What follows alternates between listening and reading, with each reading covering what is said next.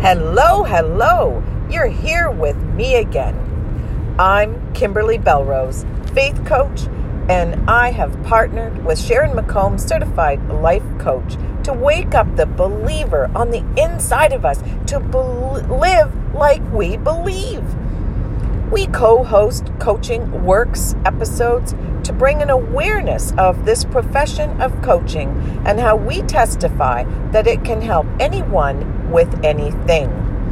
And Sharon has Checkmate episodes that discuss the many ways that we get stuck in life.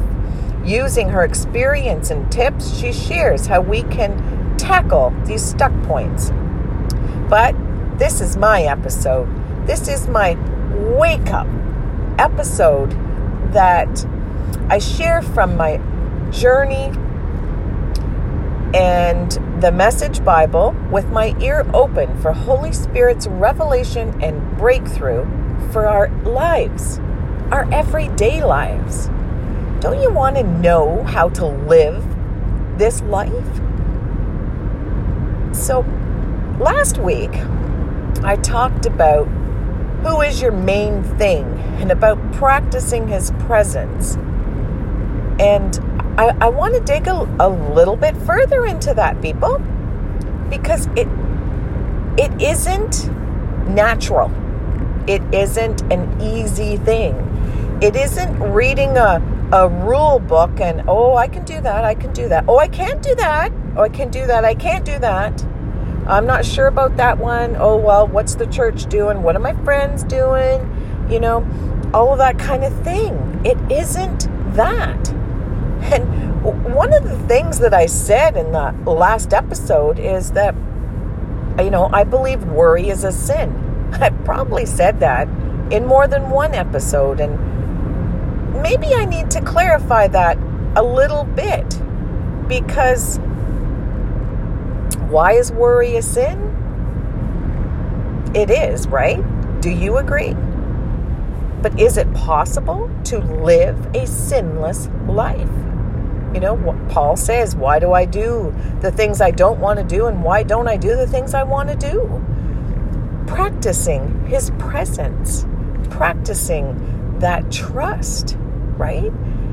Every day is a day to remember of our salvation, of our redemption, of our born from above, of our being forgiven, our being set apart, our being chosen.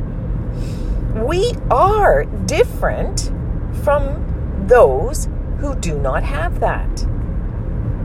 Does that mean that I am a perfect person? That I don't make these mistakes? Like, for example, worry, right? Come on. Can you live a day without having a twinge of anxiety and worry? Oh, but wait, if that's sin, okay. And you know, when God convicts you of something, and, uh, you know, I can use a few examples, right? Like, you know, when God is convicting you of, uh, you know, getting up early and you chose to stay in bed and so you're disobedient, then for you that's sin. If God is convicting you of eating sugar, then you eat sugar, then for you it's for sin. But is eating sugar or staying late in bed the same for somebody else if they don't have that conviction, right? So I don't know how to explain and that and that's my heart, that's my desire, that's my my wake up your believer part is that it isn't routine. Being a believer isn't reading a rule book and following it it isn't quoting a statement of beliefs that I'm in agreement, so therefore I'm a believer. It's not that those things are not, but those things are not waking up your believer. So when I asked the question last week and talked about, you know, who is your main thing versus practicing your presence, I just want to dig deeper into what the heck does that look like? Why am I saying all the time, wake up your believer, believe like you live like it? You know, that's that's a huge question and it's very very hard for me to communicate and i'm I make these attempts with every episode but I I I know that every single one of them falls short. I listened to a, a message this week and people were this pastor said that you know people say to him all the time why do you only talk about the love of Jesus every single message that he gives. And he said that you know that's what changed everything for him. That's what be you know is the crux of it all. And I don't disagree. But for me, when I when I talk to anybody, when I talk about this believer life, like I have said in the past, for me not to talk about God is like holding my breath. So it's a very uncomfortable for me to be in church after the service and people don't talk about God. Or me to go out for lunch with friends and they don't want to talk about God. For me to be in my workplace and they don't want to talk about God. It's my believer is woke up in such a way that it's all about God. That is the believer life that I'm talking about. My going to bed, my waking up, my having coffee, my getting dressed, my discussion with family, what I do on Facebook, what I read, what I listen to, what I watch on TV, when I'm at work, when I'm with friends, when I'm out for dinner, when everything 24 7, 365 days a year, it's all about God.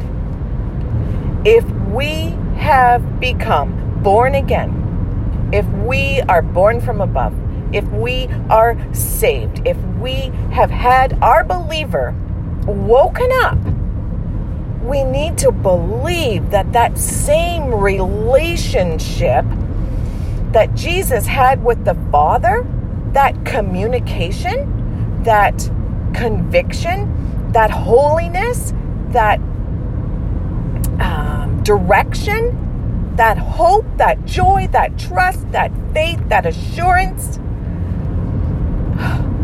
People, that is the believer life. It's all of the believer life. Jesus heard from the Father and he followed. And I believe with all of my heart, with all of my believer, that that is the life that we are to live. Jesus himself said in John chapter 16, he was talking to his disciples. They were upset that they finally understood that he was leaving. And he said to them again, Let me say it again this truth. It is better for you that I leave. If I don't leave, the friend won't come. But if I go, I'll send him to you. When he comes, he'll expose the error of the godless world's view of sin, righteousness, and judgment. He'll show them that their refusal to believe in me is their basic sin. That righteousness comes from above, where I am with the Father, out of their sight and control. That judgment takes place as the ruler of this godless world is brought to trial and convicted. And then he goes on and he says, I still have many things to tell you. Now I want to go to chapter 17. And Jesus is saying this prayer to his Father for us. Yeah, did you know that? For us and his disciples. So, you know, Jesus is there, and after he speaks to the disciples about the importance of why he has to leave, he lifts his eyes and he prays this. And he is saying, Father, it's time. Display the bright splendor of your Son so that the Son in turn may show your bright splendor you put him in charge of everything human so he might give real and eternal life to all in his charge. And this is the real and eternal life that they know you, the one and only true God, and Jesus Christ, who you sent. Jesus is, continues praying and he says, Father, I glorified you on earth by completing down to the last detail that you assigned me to do. And now, Father, glorify me with your own splendor, the very splendor that I had in your presence before there was a world. I spelled out your character in detail to the men and women you gave me. They were yours in the first place, then you gave them to me. And have now done what you said. And now, beyond the shadow of a doubt, that everything you gave me is firsthand from you. For the message you gave me, I gave them. And they took it and were convinced that it came from you.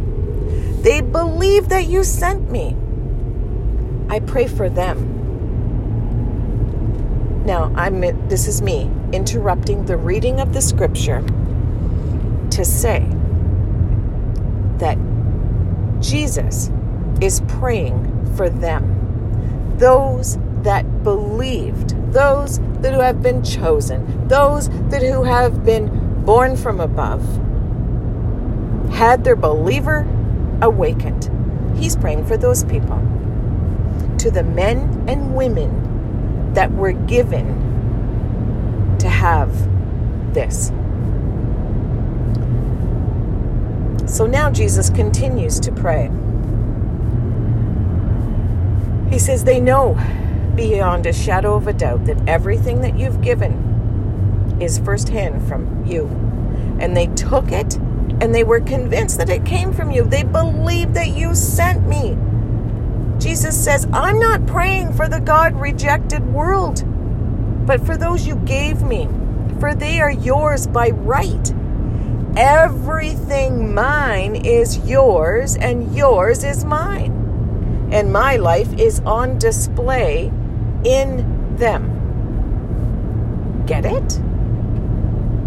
Jesus is saying to the Father, in the hearing of his disciples, through the written words for you and for me that he is no longer going to be visible in this world, but that he is going to be displayed in us. That he is praying this relationship, this word, these words for all of those who believe in him. He says they're going to continue in the world while I return to you. He says, Father, guard them as they pursue this life that you conferred as a gift through me, as a gift through Jesus. There's not one of us that can earn it or deserve it. It is a gift through Jesus, not through anything you've done, not through anything I've done. Now, Jesus continues to pray, and he says that once we've got this gift, it is so that we can be one heart and mind, as Jesus and the Father are one heart and one mind.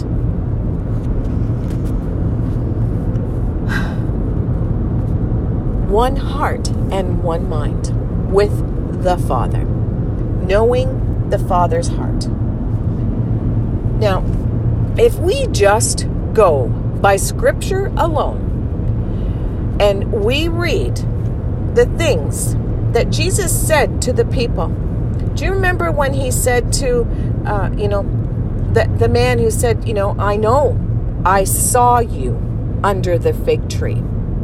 Well, Jesus wasn't in any physical distance of being able to see that man under the fig tree. Do you remember when Jesus spoke to the man who had been laying by the pool of, for 38 years? How did Jesus know he'd been there for 38 years? Think about that. When Jesus met the woman at the well, and said to her, Yes, I know you've had so many husbands, and who you're with now, you're not even married. Where'd he get that information? Think about the relationship that Jesus had with the Father. Jesus didn't even need the written law, he'd come from the Father. He knew the law the written word better than anyone. Right? He he wrote the word. He's the author, the finisher of our faith. He didn't just live by the word, he lived in a relationship of communication, whether it be by hearing an anointed written part of the word whether it's by an inner conviction, a sensing, a nudge. You know, Jesus lived in an open relationship with the Father on the earth as a human being, knowing how to live his life. That, my people, is what you call practicing the presence. And if you are a believer, I absolutely believe that you can have this relationship. I am not the only one. I am not anyone special. And I have talked to and been in the circle of many believers where it is taught and it is believed that this is true. That anyone can hear the voice of God and walk in this open communication that Jesus died for us to have not because we deserve it, but because He tore the veil. He made a way. He bought us. We are not guilty. We are redeemed. And we have open access to the Father through Jesus and the Holy Spirit to have this kind of life. It isn't about church membership. It isn't about how much you give. It isn't about what scriptures you know. It's about having your believer awakened. A friend recently said to me when I was talking about this kind of relationship, and this friend said, But that's not the norm. That's not the norm. That is not the kind of relationship that most believers have. And that's my point. That's my point of having a wake up that's my point of saying your believer needs to be woke up because my people, those who are listening to the sound of my voice right now, I am telling you, you can. You can. It should be the norm. If you are a believer, that you have this relationship that I'm talking about, that you have that inner hearing of the Spirit of the living God to confirm, to direct, to lead, to heal, to to for your life, for every part of your life.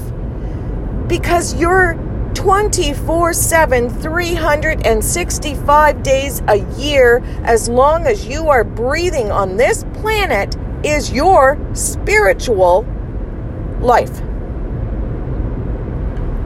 And I want you to have that. I want you to have that so bad that I took a course and I went through all the crap to learn how to do podcasting. I went through how to build a website. I went through the prayers and the money I went through my people that are listening to my voice. I went through this not for me, but for you. For anyone out there hearing my voice that wants this kind of relationship with the living God that I'm talking about, not a dead spiritual relationship. My faith coaching is not coaching your everyday life. It is encouraging and praying with you and for you that you will know what I'm talking about, that I can help take you by the hand and believe that you can have this life, this abundant life. That your believer is awakened, that you are living like you believe, that you are practicing His presence, and that people see it. My heart is to lead you to the ultimate coach.